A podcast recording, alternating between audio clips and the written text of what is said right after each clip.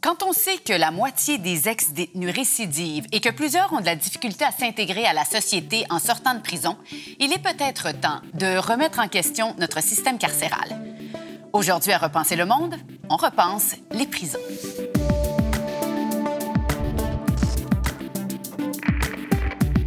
Vous écoutez la saison 3 de Repenser le monde, une production de Savoir média adaptée au format balado et animée par moi-même, Sophie Fouron et Normand Baillargeon.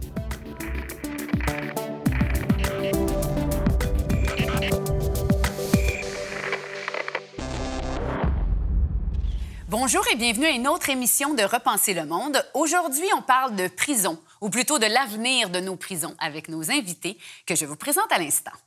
Alors, à ma droite, Geneviève Fortin, auteure et ex-détenue. Bonjour. Bonjour. Arige Riahi, avocate et co-directrice de la Clinique juridique du Grand Montréal. Bonjour, Sophie. Bonjour. Marion Vacheret, professeure à l'École de criminologie à l'Université de Montréal. Bonjour. Bonjour. Et notre philosophe en résidence, Normand Baillargeon, auteur, philosophe, professeur, tout ça. Bonjour, Sophie. Bonjour. Alors, bienvenue à tous, bienvenue à vous, et je suis sûre que ce sujet va vous interpeller. On commence tout de suite. La plupart des prisons canadiennes ont été construites il y a 50 ans. Elles ont surtout été conçues pour punir et exclure, comme le voulaient les idées de l'époque, et non pour la réhabilitation. Mais est-ce que notre système carcéral remplit bien son rôle?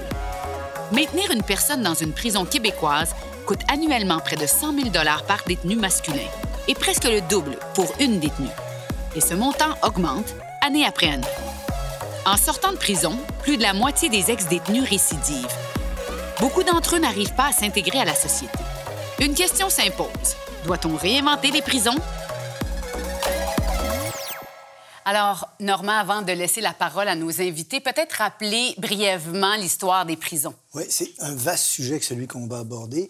Vous devinez que pour un philosophe, ça fait immanquablement penser à Socrate dans l'Antiquité. Alors, Socrate qui meurt en prison, il a été injustement condamné. Quand on va à Athènes, on peut encore voir ce qu'on donne comme étant la prison dans laquelle Socrate aurait fini ses jours.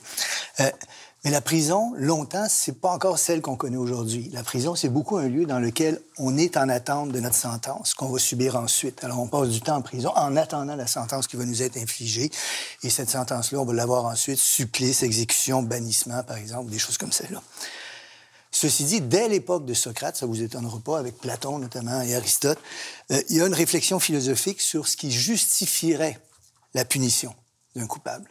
Et là, différentes idées sont avancées. On insiste, par exemple, sur le fait de punir pour ce qui s'est passé, pour l'acte commis. On insiste pour punir dans le but de prévenir des actes futurs, par l'exemple qu'on va donner à d'autres. Ces deux théories-là sont avancées, sont développées. Peu à peu, mais massivement à partir du 19e siècle, le modèle de prison qu'on connaît va commencer à se répandre et à s'établir. Et elles sont aujourd'hui contestées, les prisons, posent d'innombrables questions et des débats qu'elles suscitent sont profonds et difficiles, je tiens à le dire. On va discuter de questions complexes.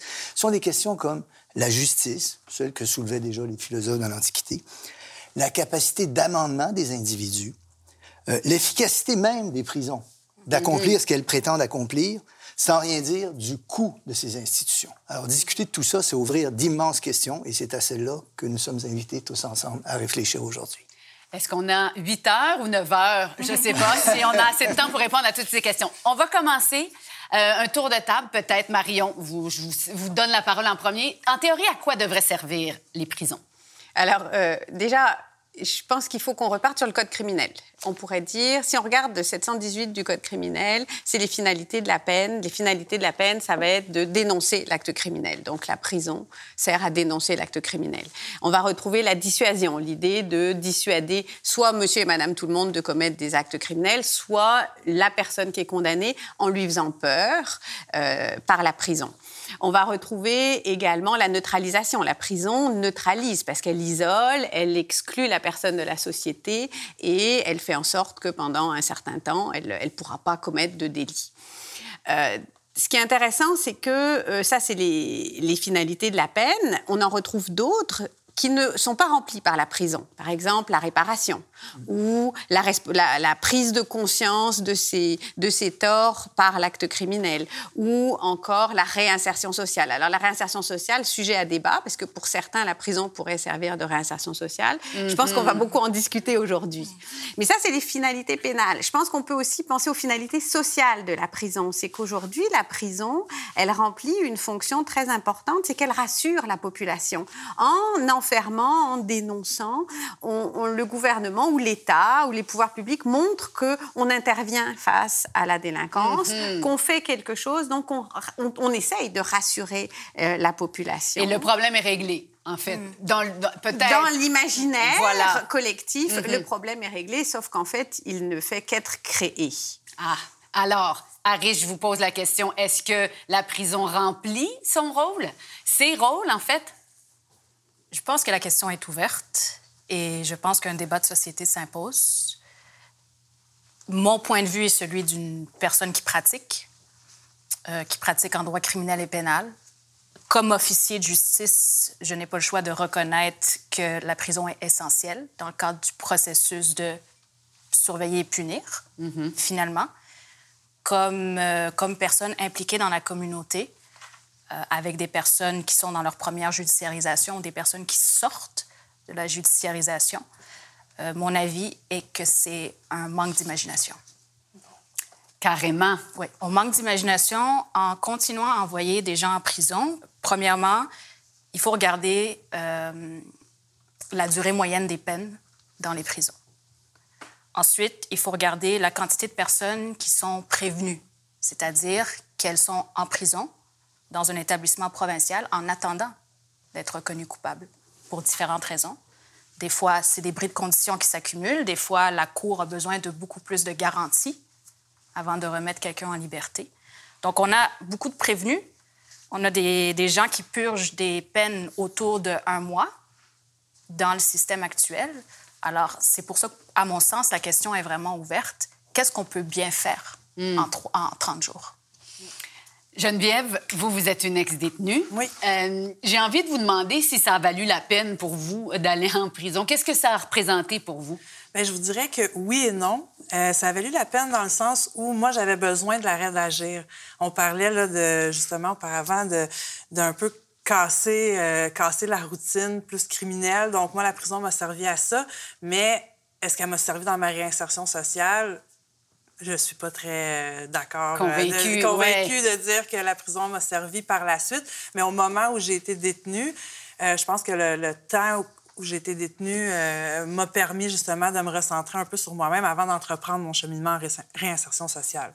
Donc, pour cette raison, la prison, oui, devrait être, mais est-ce qu'elle est toujours nécessaire? Dans mon cas, elle était nécessaire vu la nature de mes délits, mais est-ce qu'elle est nécessaire dans le cas de tout le monde, comme arrêt d'agir? Est-ce que, justement, on manque pas d'imagination pour reprendre...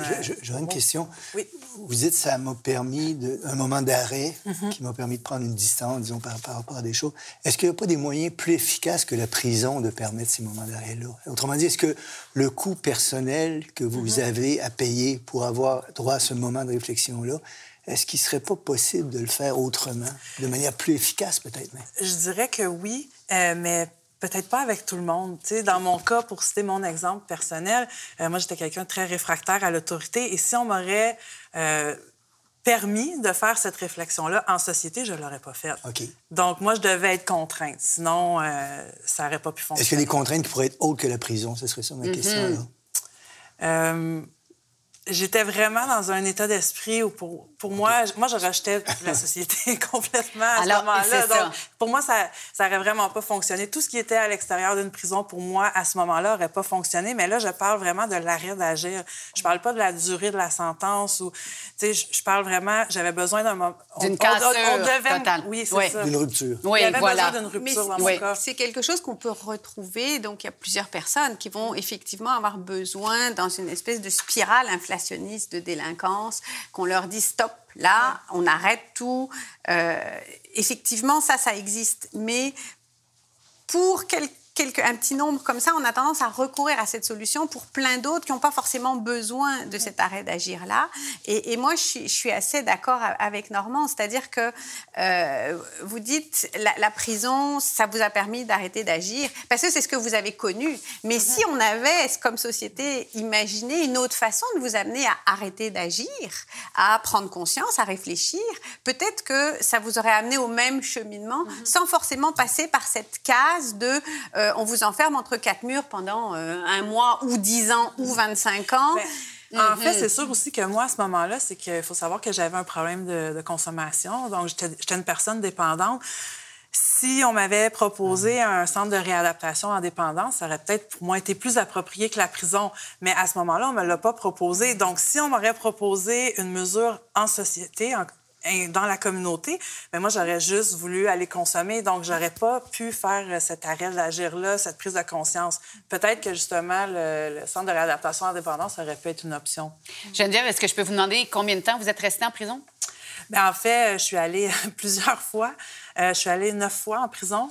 Jusqu'à temps qu'un juge dise « ben là, tu comprends rien, là ». Fait que là, j'ai eu une plus longue sentence et j'ai été détenue dans un établissement fédéral. Donc, des sentences de plus de 2 ans. D'accord. Alors, c'est quand même... Ça a duré quand même un moment. Et vous voyez des bénéfices quand même, ce qui est étonnant peut-être, mais pour vous, ça a été bien, salutaire jusqu'à une certaine mesure. Il faudrait nuancer. Oui, là, c'est ça. Je ne veux pas parler pour vous non, et je n'y étais pas. Hein? Voilà. Donc, de là à dire que la prison a été bénéfique, dans mon cas, je penche plutôt du côté du non. Bon, il faut essayer de voir un peu le positif dans chaque situation, sinon on serait malheureux puis on aurait toujours des regrets. Donc, j'essaie de voir qu'est-ce que ça m'a amené de positif.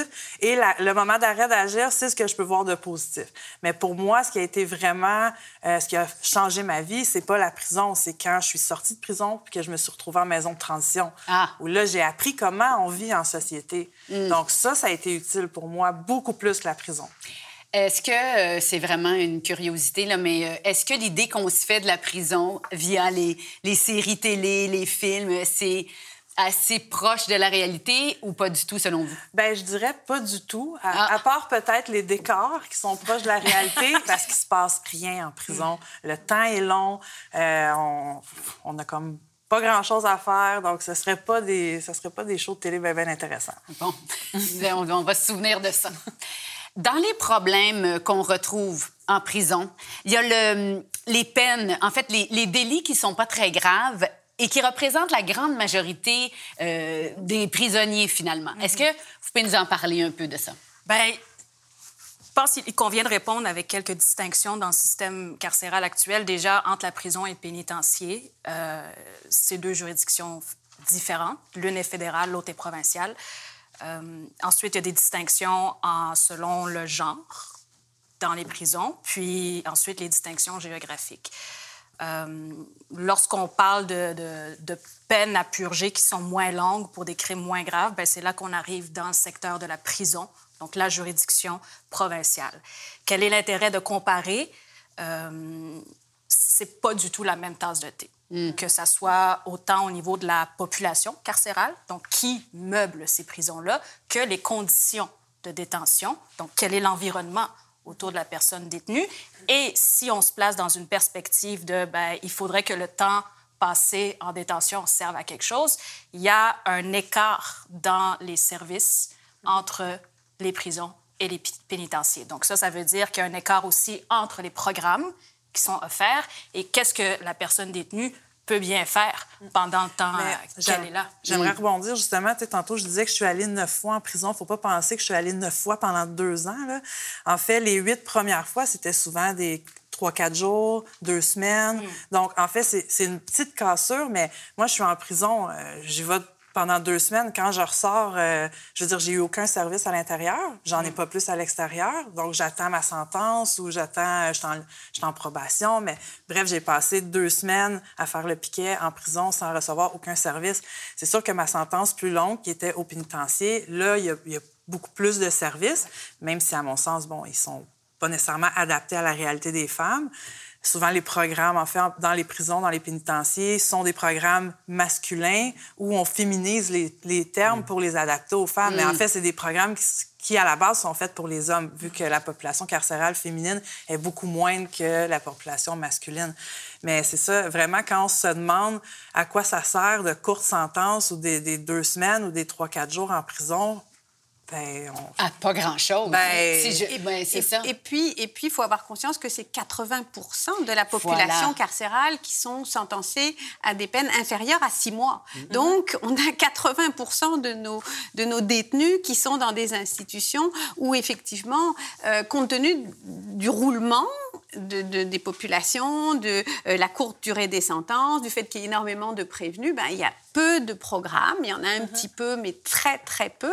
Donc, finalement, on appelle ça de l'entreposage. Ils rentrent en prison, puis ils attendent que leur peine se déroule pour pouvoir sortir. Donc, il faut se questionner à quoi ça sert. Se faire de l'entreposage momentané, ben, ça ne sert à rien. Et ça coûte très, très cher à l'État aussi. Est-ce qu'il y avait une offre éducationnelle quand vous étiez... Oui, heureusement. Ça, c'est important pour vous?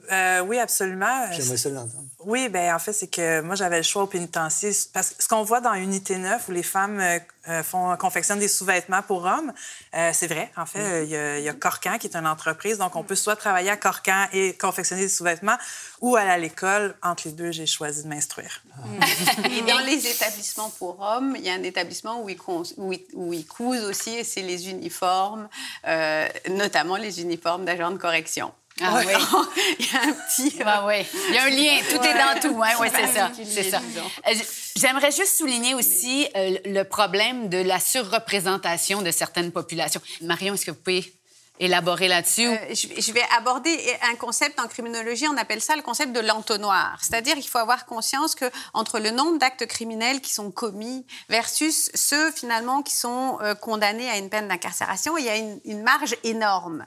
Et il y a tout ce qu'on appelle le phénomène d'entonnoir, c'est que pour qu'un acte criminel soit condamné, il faut d'abord qu'il soit commis. Ensuite, une fois que l'acte est connu, il faut qu'il soit poursuivi. Donc, on est à cette preuve contre la personne. Puis une fois qu'il est poursuivi, il faut qu'il soit condamné. Puis là, les avocats, on joue un rôle très important, les représentations qu'ils font pour faire en sorte que la personne va être condamnée ou pas. Et enfin, il faut que la personne soit condamnée à la prison. Et dans ce phénomène d'entonnoir, ce dont on se rend compte, c'est que finalement, les plus démunis, les socialement les plus défavorisés ou certains groupes vont être ciblés davantage. On va parler par exemple des gangs de rue ou des jeunes ou certains groupes sociaux. Ils vont avoir moins géographiquement aussi, des quartiers, oui. Tout à fait. Ils vont avoir moins de bénéfices ou à la fois de capacité de représentation pour des questions financières, mais aussi moins de bénéfice du doute ou du bénéfice de, ben oui, celui-là ou celle-là, peut-être qu'il va quand même se réinsérer ou qu'on peut le laisser dans la société. Parce que ce qui fait que finalement, dans ce phénomène d'entonnoir, ben, ceux qui se retrouvent à la prison, c'est les plus pauvres, les plus démunis et ils sont surreprésentés à cause de ce phénomène-là en particulier. Victimes de biais conscients et inconscients. Tout à fait. Tout du long, finalement. Oui, puis c'est pas par hasard non plus que, de manière très cohérente, toutes les études sur les prisons et le système carcéral parlent d'engrenage et parlent de porte tournante. Sauf erreur, la population carcérale qui est le plus en croissance, autant au Québec qu'au Canada qu'ailleurs, c'est la population féminine. Ah oui. La composition. Alors, si on regarde, on ouvre les livres de Statistique Canada et on regarde qui purge présentement des peines, les femmes autochtones sont largement surreprésentées. Les personnes noires sont largement surreprésentées. Et vu les enjeux de profilage, qui d'ailleurs peut avoir différents tons, il y a le profilage social, mais il y a le profilage social, racial, politique aussi. Vu ce qu'on entend avec les histoires de profilage racial, de plus en plus, on voit une population qui est plus arabe, maghrébine, etc. Donc, quand on met ce contexte, quand on met ces données-là sur les populations carcérales, en même temps que ces conversations-là sur qu'est-ce qu'on fait au juste, en même temps qu'un entonnoir, ben, il y a lieu vraiment de se poser les questions et de commencer à agir au-delà de la prison. J'ai envie de citer, dans ma recherche, j'avais lu un récent rapport du gouvernement anglais sur la population des gens qu'on trouve en prison. J'ai traduit moi-même. Un bon nombre des prisonniers proviennent des groupes les plus exclus de la société. Ils et elles ont grandi dans des environnements au service de graves violences et où les abus de drogue et d'alcool sont courants. Peu d'entre eux ont connu la sécurité qu'apporte une famille stable ou bien performée à l'école. La criminalité est alors vue comme une porte de survie et comme inévitable. Alors, je pense que ça décrit assez bien la situation. Il y a ça, et il y a aussi, il ne faut jamais oublier, c'est que quand on est face à quelqu'un qui a commis un délit puis qu'il faut le condamner, moi j'appelle ça la théorie des artichauts, c'est que quelqu'un qui a une position sociale ou qui a un emploi, ou on peut trouver toutes sortes de façons de le condamner. On peut dire, bon, ben, on va te donner de la probation ou une amende parce que ça va te punir. Mais quelqu'un qui n'a rien, ben, finalement, quelque part, la solution qui paraît la plus adaptée, c'est on va t'envoyer en prison parce qu'on ne sait pas quoi faire d'autre.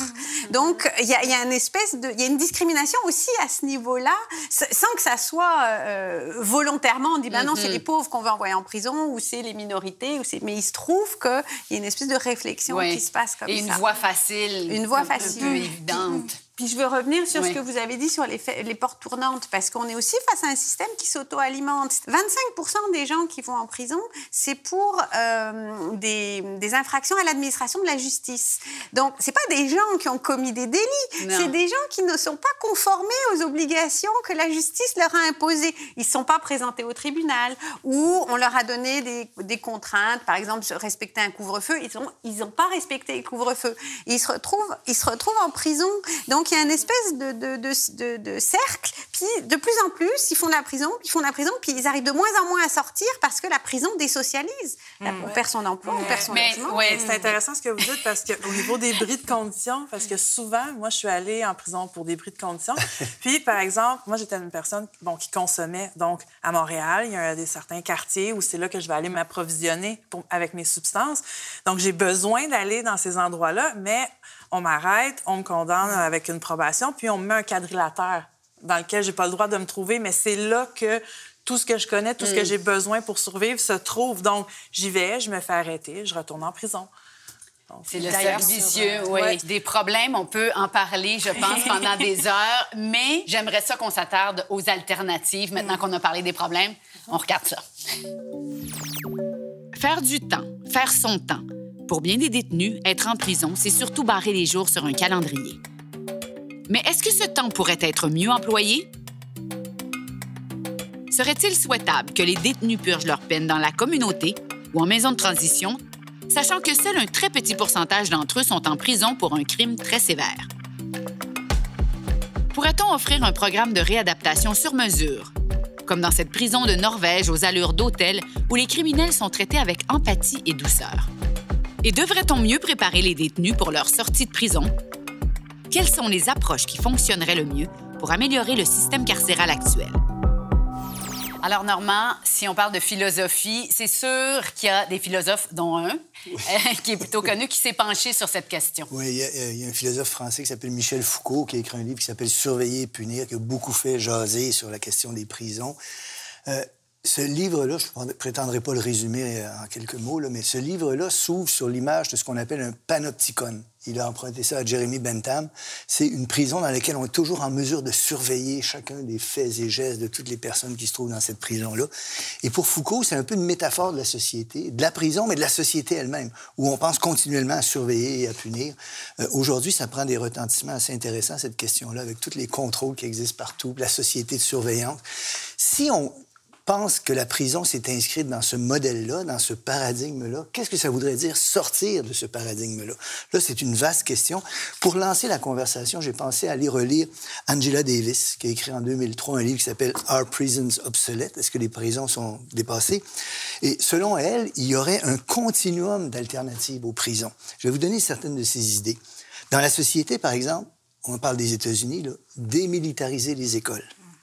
Revitaliser l'éducation à tous les niveaux, offrir des soins de santé universels et gratuits, offrir un système de justice visant la réparation et la réconciliation et non la rétribution et la vengeance. Décriminaliser les drogues, le travail du sexe, certains immigrants illégaux, comme dit-elle, ces femmes qui fuient la violence.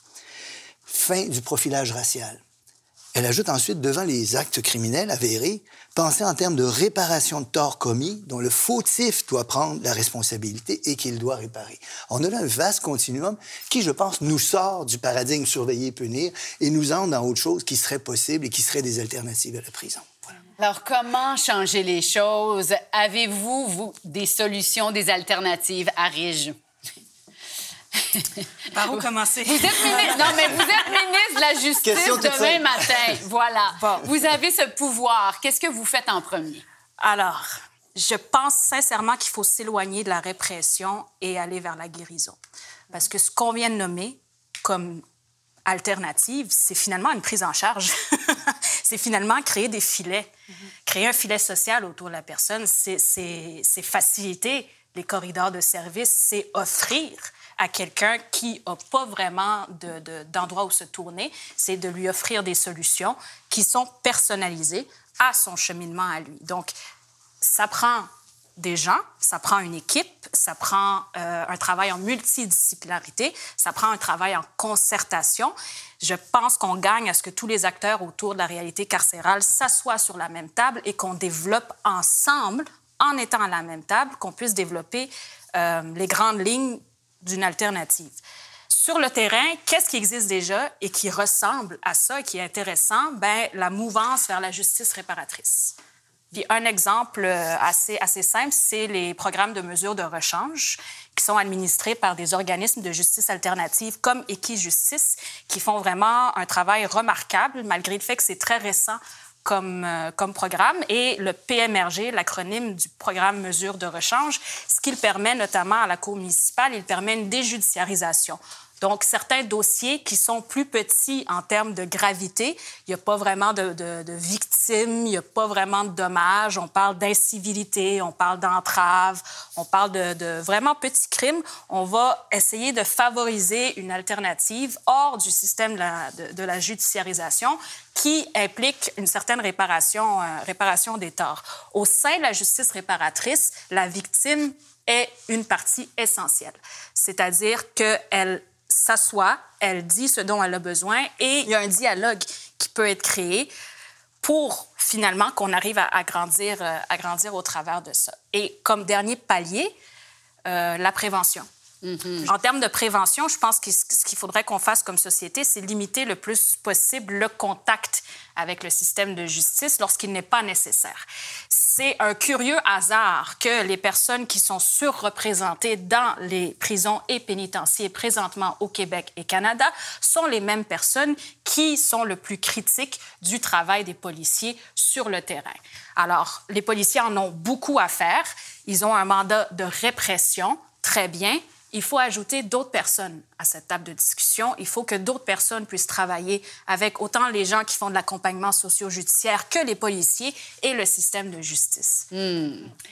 Marion, est-ce que vous avez des exemples concrets d'alternatives qui ont été faites, ici comme ailleurs, pour régler le problème carcéral? Je veux revenir sur ce que vous avez dit. Je pense qu'effectivement, travailler sur différents aspects, la prévention... Parce qu'on est dans une société punitive, il ne faut pas qu'on oublie ça. Hein? Donc, changer le curseur de place est très important. Et donc, travailler le filet social plutôt que le filet pénal, mm-hmm. agir dans ce sens-là. Donc, investir dans les écoles. Je veux dire, des exemples concrets, investir en éducation dans les écoles, investir...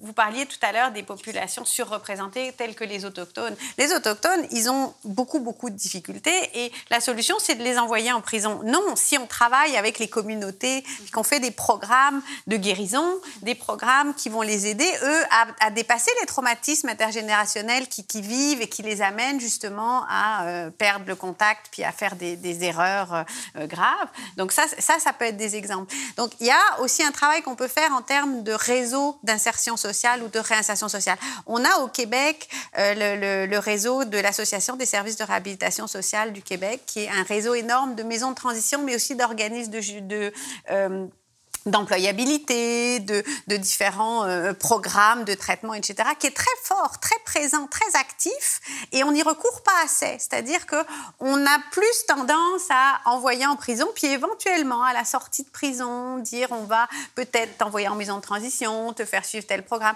Mais pourquoi ne pas, pour une grande partie des gens, les envoyer directement dans ce réseau-là, puisqu'on a des gens compétents, formés, qui connaissent la population avec qui ils travaillent, qui ont éventuellement problème de toxicomanie, santé mentale, peu importe, de délinquance sexuelle, qui sont des spécialistes, donc qui peuvent travailler concrètement avec des problématiques bien ciblées et amener la personne à cheminer, à évoluer et ultimement à trouver sa place dans la société, ce qu'elle n'a pas eu depuis le début ou qu'elle a brisé par l'acte. Mais ça se fait ça ou pas encore assez? Ça se fait pas encore assez. Le réseau existe, il est là, mais on l'oublie. Pourquoi d'ailleurs? Mais ça me semble une évidence, mais pourquoi vous pensez il faut nourrir la bête carcérale? Qu'est-ce que c'est? Je pense que dans l'imaginaire populaire, la prison, c'est la vraie peine. Une peine de probation ou de surveillance dans la communauté, c'est pas une vraie peine. On a tous entendu dans les médias les sentences bonbons. Oh, il a une sentence de 18 mois, c'est une sentence bonbon. Allez passer 18 mois en prison, puis après, vous nous direz si c'est vraiment une sentence bonbon. Donc, dans l'imagerie populaire, il faut punir sévèrement, il faut envoyer en prison, il faut envoyer longtemps en prison. Donc, le fait de rester dans la communauté et faire des travaux communautaires ou faire des programmes, c'est comme trop gentil. Donc, on se sent comme tenu par cette image de la prison peine idéale, alors qu'elle ne l'est pas. Mais en fait, souvent, c'est que par rapport aux mesures alternatives, comme justement les travaux communautaires, c'est qu'on va beaucoup avoir tendance à juger pour quel délit c'est acceptable et pour quel ce ne l'est pas. Donc, on rentre dans un jugement de valeur et on va se dire il y a des crimes qui sont plus graves. Donc, mais c'est ça, souvent... les gens, peu importe le délit qu'ils ont commis, vont finir par sortir. Donc, on revient un peu au même point. Parce qu'on est dans la version punitive. On veut que la peine fasse mal. Ouais. Et puis, on a des discours où on veut que ça fasse très mal. Donc, on veut des longues peines, où on veut des prisons qui ne soient pas trop confortables. Parce que là, si c'est trop confortable, ça ne marche pas. Geneviève, j'ai envie de vous demander, vous êtes bachelière, donc vous avez un bac... qui a été entamé au pénitencier ou non? Non, bien en fait, c'est sûr que tout ce qui est éducation supérieure dans les pénitenciers, c'est pas accessible. Je crois que dans le temps, il y avait peut-être accès à des cours à distance. Quelques cours, oui. Mais maintenant, les cours à distance sont surtout en ligne, puis on n'a pas accès à Internet. Donc, c'est plutôt... Mais oui, pas accès à Internet. Non. Dans les prisons, on n'a pas accès à Internet. Heureusement, on a des bibliothèques avec des livres, mais on ne peut pas aller faire de recherche sur Internet. Donc, entreprendre un cursus universitaire à l'intérieur des murs, ça serait quand même assez difficile. Moi, en fait, ce que j'ai fait, c'est que j'avais déjà mon secondaire 5, mais je suis allée faire quelques cours optionnels qui était offert. Puis, ensuite de ça, avec l'aide d'une intervenante qui venait au pénitencier, j'ai fait mon inscription pour le cégep. Donc, à ma sortie de prison, je savais que je commençais le cégep en septembre. Fait que j'ai commencé le cégep, j'ai fait 1 an, puis ensuite, je me suis dirigée à l'université. Et vous avez un bac en travail social. En travail social. Alors, malgré le fait que vous soyez bachelière et brillante, est-ce que le fait que vous ayez un casier judiciaire, ça vous freine dans vos objectifs de vie? En fait, c'est particulier parce qu'on nous demande de nous réinsérer suite à la prison. Mais, par exemple, si j'ai un bac en travail social, il manque de travailleurs sociaux partout au Québec. Donc, si je voudrais aller me diriger vers un CIUSSS, par exemple, pour poser ma candidature comme travailleuse sociale, je serais refusée parce que j'ai un casier judiciaire, même si mon délit remonte à près de 15 ans. Là. Hey, donc, je veux dire, on ne parle pas de quelque chose de très, très récent. Là. Donc, la société qui me demande de me réinsérer me refuse un emploi décent et bien rémunéré, quand en plus, je pourrais... Tu sais, on dit souvent, on paye notre dette en prison, mais on continue de la payer toute notre vie, notre dette. Puis, tu sais, je pense que ce que je fais tous les jours contribue à me racheter pour ce que j'ai fait pas correct dans le passé. Puis bien là, on me refuse cette chance-là. C'est un bâton dans vos roues perpétuelles. Oui. Heureusement, aujourd'hui, je suis fière parce que j'ai un travail dans lequel je m'accomplis. Je suis très fière de mon travail. Mais c'est ça, au début, quand je pensais être travailleuse sociale, j'ai vite réalisé que les opportunités, en fait, qui s'offraient d'emploi pour moi, même si j'avais un bac et que j'étais qualifiée pour être travailleuse sociale, aurait été, par exemple, plus un travail en intervention dans un organisme communautaire. Est-ce qu'on peut avoir des exemples d'endroits dans le monde où ils font les choses différemment? Est-ce qu'il y a quand même un espoir quelque part? L'exemple du Portugal est souvent cité comme une juridiction qui a décriminalisé l'usage des drogues. Mm-hmm. Et c'est pas carte blanche, c'est structuré, c'est encadré et ça permet une prise en charge. Et je pense que l'exemple du Portugal s'explique bien à travers une approche de santé publique. Et les chiffres, les résultats qui permet de conclure que ça a été un succès, parce que ça dure depuis quand même plusieurs années. Les résultats qui permettent de conclure que c'est un succès sont autour de la réduction des overdoses, sont autour de la réinsertion sociale.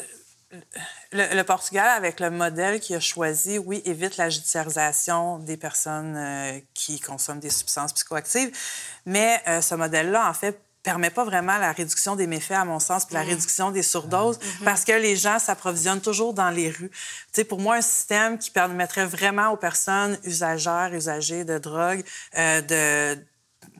d'avoir accès à des meilleurs soins de santé, tout ça se passerait par l'approvisionnement sécuritaire, ce qu'on appelle le safe supply, où en fait ce sont des médecins, comme ceux qui prescrivent des traitements agonistes aux opioïdes, qui prescrivraient les substances psychoactives, plutôt que de s'approvisionner dans la rue. Parce que oui, on me dit, OK, c'est décriminalisé, mais entre guillemets, parce qu'au Portugal, si je me fais arrêter avec une substance sur moi, je vais quand même devoir rencontrer des travailleurs sociaux, suivre des programmes et tout. Ouais. Donc, je ne vais pas en prison, mais je suis quand même contrainte à une prise en charge. Oui. La réduction des méfaits s'inscrit plutôt dans une philosophie beaucoup plus pragmatiste et humaniste. Donc, on reconnaît que la personne est capable de faire preuve d'autodétermination et de choisir si elle consomme ou non. Fait que pour moi, le Portugal, c'est un modèle qui, oui, fait avancer les mentalités en matière de gestion de stupéfiants, mais qui n'est pas encore parfait. Mm. C'est vrai qu'un programme social peut être contraignant. Absolument. C'est vrai qu'on peut offrir à une personne, voici, c'est pas judiciarisé, mais voici ce qu'il faut faire. Or, tu dois accepter tout le processus et reconnaître ce qu'il faut reconnaître avant que tu puisses embarquer. C'est que ce type de programme-là va pas chercher l'empowerment de la personne, tu sais. On reste dans la contrainte. Si je prends mon exemple personnel pour y revenir, je vous l'ai dit tantôt, moi, j'étais une personne dépendante. Si on m'avait dit, OK, tu peux continuer de consommer, tu ne seras plus judiciarisé. OK, oui, mais elle est où mon entrée dans les services de santé? Elle est où mon entrée vers les différents programmes qui pourraient m'aider, soit à me trouver un logement décent ou me trouver un emploi? Il n'y en a comme pas plus. C'est juste que si je me fais arrêter avec de la drogue sur moi, je ne vais pas en prison. Mais si j'ai un suivi avec un médecin où j'ai accès à de l'approvisionnement sécuritaire, puis là, on n'est pas dans encourager les gens à consommer là, avec cette approche-là.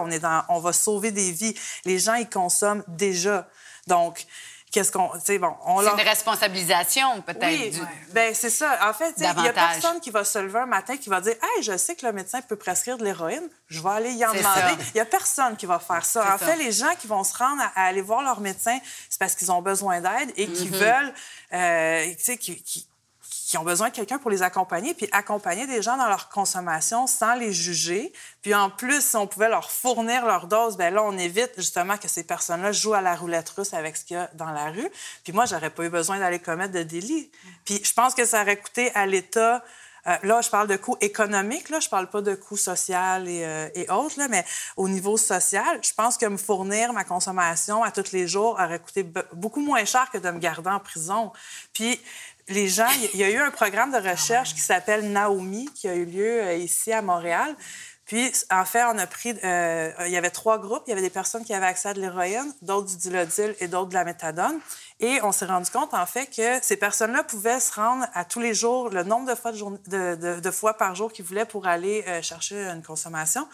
Puis ces gens-là, plutôt que de consommer beaucoup plus que ce qu'ils consommaient, se mettaient à réduire parce qu'il n'y avait plus de stress de savoir est-ce que je vais en avoir à soir ou pas. Fait que là, ils savent qu'ils peuvent y aller toute la journée au moment où ils veulent. Fait que là, ces gens-là, ils se retrouvent à plus avoir besoin de commettre des délits ou à être en mode survie toujours parce que leur dose est fournie.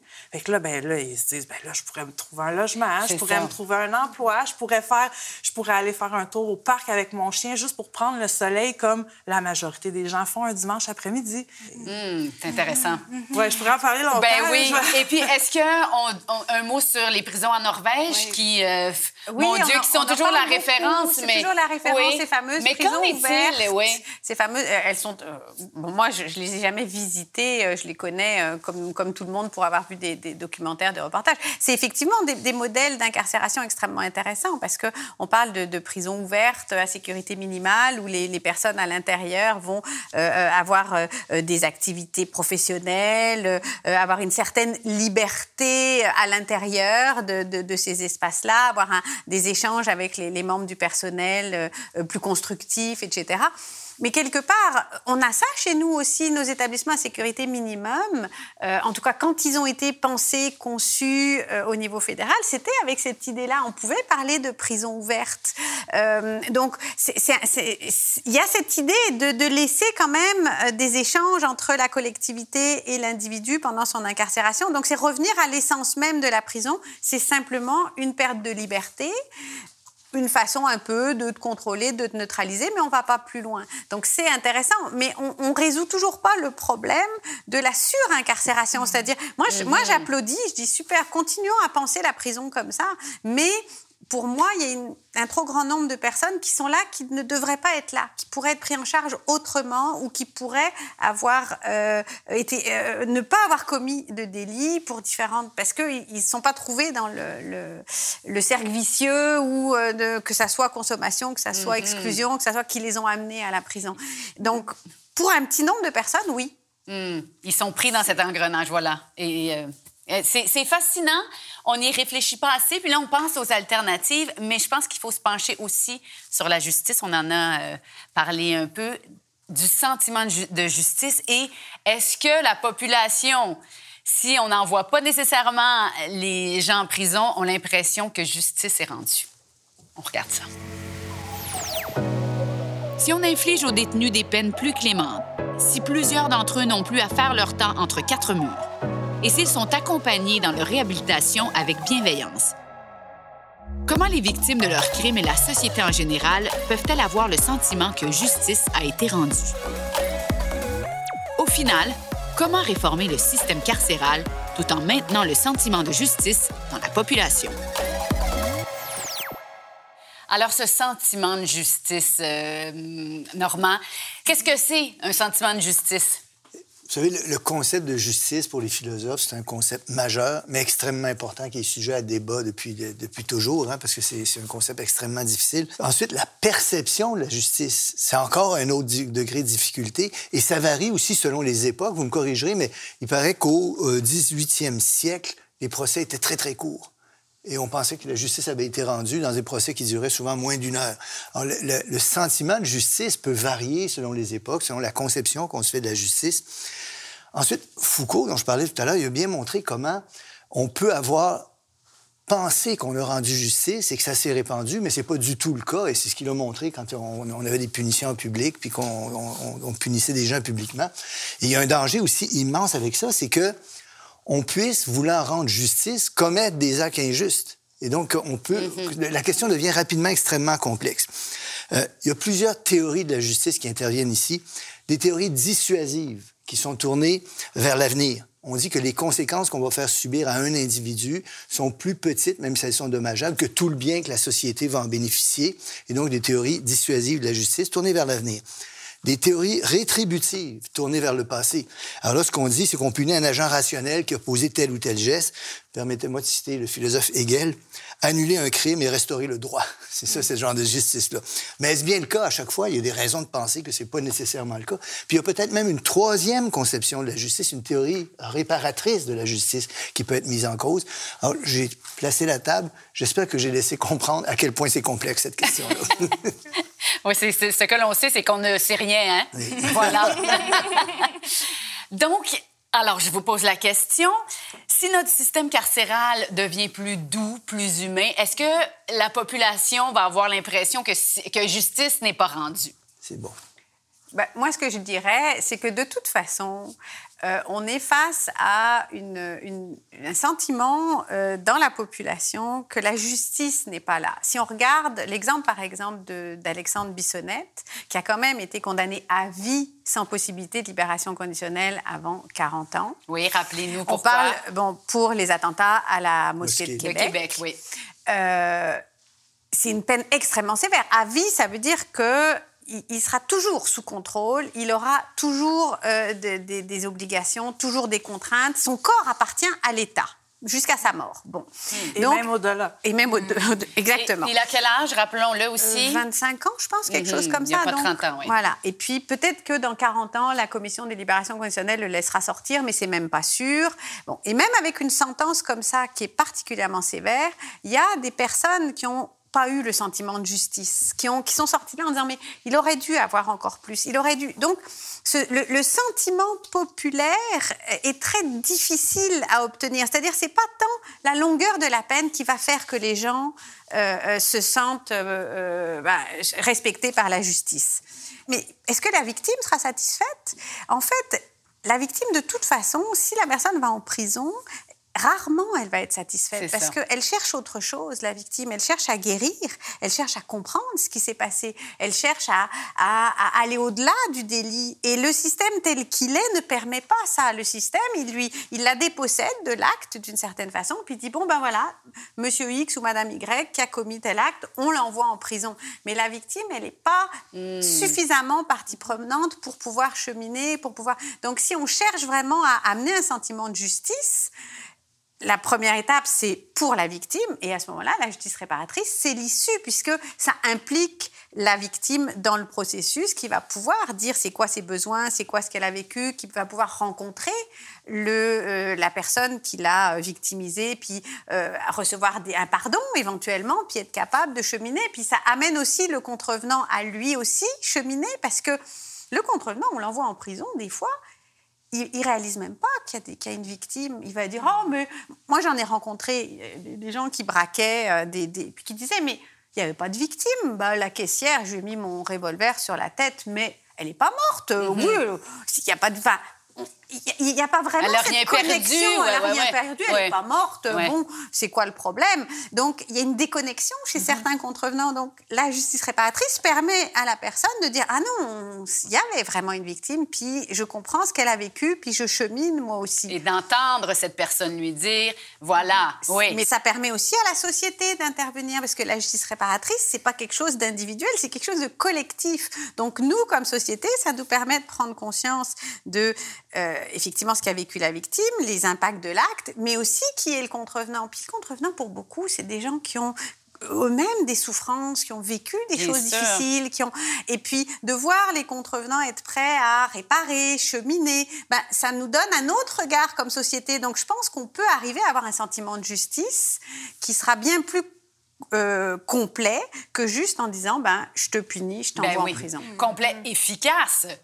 Est-ce que ça se passe ici comme ailleurs, la justice réparatrice? Est-ce qu'on l'applique ici depuis un moment? Est-ce que c'est un modèle qu'on a importé? Ça existe depuis longtemps. Il y a des programmes de justice réparatrice pour les jeunes contrevenants depuis, je pense, fin des années 70. Et puis, au niveau adulte, c'est plus, je dirais, ce qui existe. C'est-à-dire, il y a deux formes de justice réparatrice. Il y a les modèles où c'est à la place du système pénal. À la place de la judiciarisation, on propose la justice réparatrice. Ça, c'est nouveau. Je dirais que pour adultes, on l'instaure depuis 2-3 ans au Québec. Essaye. C'est des programmes de justice réparatrice à l'intérieur de la peine. C'est-à-dire, on condamne la personne à une peine d'incarcération et on lui permet de... rencontrer, alors c'est des rencontres détenues victimes, c'est des groupes de personnes incarcérées qui ont commis le même type de délit, qui sont intéressés à rentrer dans le processus de justice réparatrice et qui vont rencontrer dans l'établissement des groupes de victimes qui ont été victimes de l'acte qu'ils ont commis. Donc, ce n'est pas leur propre victime, mais avec médiateurs, représentants de la collectivité, et ils font des séances de rencontres où ils partagent. Et ça fait cheminer les deux groupes, et là, il y a un processus de guérison qui peut être très efficace. C'est fascinant. Arige, vous travaillez avec les populations autochtones. qui ont quelque chose qui est un peu similaire, les cercles de guérison, quand il se passe des délits dans les communautés autochtones. Moi, je ne suis pas directement avec les personnes autochtones, mais les cercles de guérison sont entrés comme une autre option sur la table. Et je pense que c'est ces options-là qu'il faut développer. Sur la question d'adoucir le système, il faut reculer un peu et se rappeler qu'on est quand même parti de châtiment corporel. Mmh. Donc, dans la trajectoire de l'histoire, l'adoucissement du système est peut-être pas si mauvaise que ça, mais un autre exemple que j'aimerais qu'on voit mis en place plus rapidement, c'est justement des personnes qui ont survécu une situation de violence sexuelle qui peuvent s'asseoir avec une autre personne qui a commis une violence sexuelle et entamer un dialogue. Mmh. On pourrait en parler pendant des heures, des heures. J'ai encore plein de questions, mais je vais vous en poser une dernière et j'espère que vous allez répondre brièvement, même si c'est une question un peu difficile. Selon vous, est-ce qu'on devrait abolir les prisons? Geneviève, on va commencer par vous. Oui, c'est quand même... je trouve que c'est une grosse question. J'aimerais tendre beaucoup plus vers le oui, on devrait les abolir, que le non. Mais je ne pense pas que l'abolissement total et complet à 100% soit possible. Mais je pense que si on pouvait réduire au minimum, strict minimum, son utilisation et privilégier à tout coup des méthodes, des alternatives à l'emprisonnement, je pense qu'on y gagnera en tant que société. Marion? Moi, je dirais que c'est le même type de réponse, c'est-à-dire que non, on ne peut pas abolir les prisons. Effectivement, quand on a la prison, ça reste une peine relativement humaine par rapport à d'autres types de sanctions. Il y a quand même des actes criminels qu'on n'accepte pas socialement, puis qu'il faut dénoncer, puis qu'il faut condamner, puis il y a des gens qui ont besoin d'être arrêtés et l'arrêt d'agir dont on parlait au début de rencontre est nécessaire, mais c'est une minorité. Donc, c'est une minorité de personnes concernées. Donc, il faudrait détruire, je dirais, 90% de nos établissements carcéraux, puis peut-être qu'on en garderait un 10%, mais en les rendant plus humains, plus ouverts, plus... Parce que penser la prison sous forme de souffrance absolue, c'est pas un bon système non plus. Donc, on les abolit pas, on les réduit, et en plus, celles qui restent, on en fait quelque chose qui soit peut-être plus comme les prisons norvégiennes, les fameuses prisons ouvertes. Arige, votre point de vue sur l'abolition des prisons? Oui, abolir la prison, je pense que c'est un processus. Et du moment où on commence à se poser des questions, autant sur les conditions de salubrité que quoi faire à la sortie, que comment faire pour ne pas y aller, du moment où on commence à se poser ces questions-là de manière critique, je pense qu'on est engagé dans le processus. Et si on se donne le droit de rêver à long terme, j'espère sincèrement qu'on va se donner le droit de rêver à un monde sans prison. Wow! Ce sont de belles réponses. Je vais laisser le mot de la fin à Normand qui nous cite Angela Davis à nouveau. Qui, elle, voulait abolir les prisons. Hein? Oui, elle pensait qu'à long terme, c'est quelque chose qui serait important d'abolir les prisons telles que nous les connaissons. Et dans le livre qu'elle a écrit en 2003, « Our Prison Obsolete », elle fait un beau parallèle, vous l'avez évoqué tantôt, entre la lutte contre l'esclavage au 19e siècle et la lutte pour la transformation des prisons telles que nous les connaissons aujourd'hui. Je vais lire un petit passage de ça. « Il y a plus qu'assez de preuves du mal causé dans la vie des hommes et des femmes qui ont été réclamées par des institutions toujours plus répressives et qui se voient refuser l'accès à leur famille et à leur communauté, aux possibilités d'éducation, au travail productif et créatif, aux loisirs physiques et mentaux. Et il existe des preuves encore plus convaincantes des dommages causés par l'expansion du système carcéral dans les écoles situées dans les communautés pauvres, de couleur, qui reproduisent les structures et les régimes de la prison. Au 19e siècle, les militants anti-esclavagistes affirmaient que tant que l'esclavage perdurerait, l'avenir de la démocratie serait bien sombre. Au 21e siècle, les militants anti-prison insistent sur le fait que l'abolition du système carcéral que nous connaissons, qui n'a que trop tardé, est une condition fondamentale de la revitalisation de la démocratie. Angela Davis. Merci, Normand. Merci à vous trois. Geneviève, Marion, Arige, ça a été extrêmement éclairant. Je pense que vous allez nous faire réfléchir longtemps. Merci beaucoup à vous. On se revoit bientôt pour Repenser le monde. C'était Repenser le monde, une série adaptée au format balado, animée par moi-même, Sophie Fouron et Normand Baillargeon, avec Geneviève Fortin, Arige Riahi et Marion Vacheret. À la réalisation, Éric Savage. À la recherche, Jean-Baptiste Hervé, Annabelle Tasse, Karine Côté-Andreetti et Micheline Bélanger. Captation et montage, GDO Film. Production déléguée, Anne-Marie Simard. Production exécutive, Nadine Dufour. Repenser le monde est produit en partenariat avec le gouvernement du Québec et les fonds de recherche du Québec, Société et Culture. La série est produite par Savoir média, disponible en ligne, à la télé et en balado-diffusion.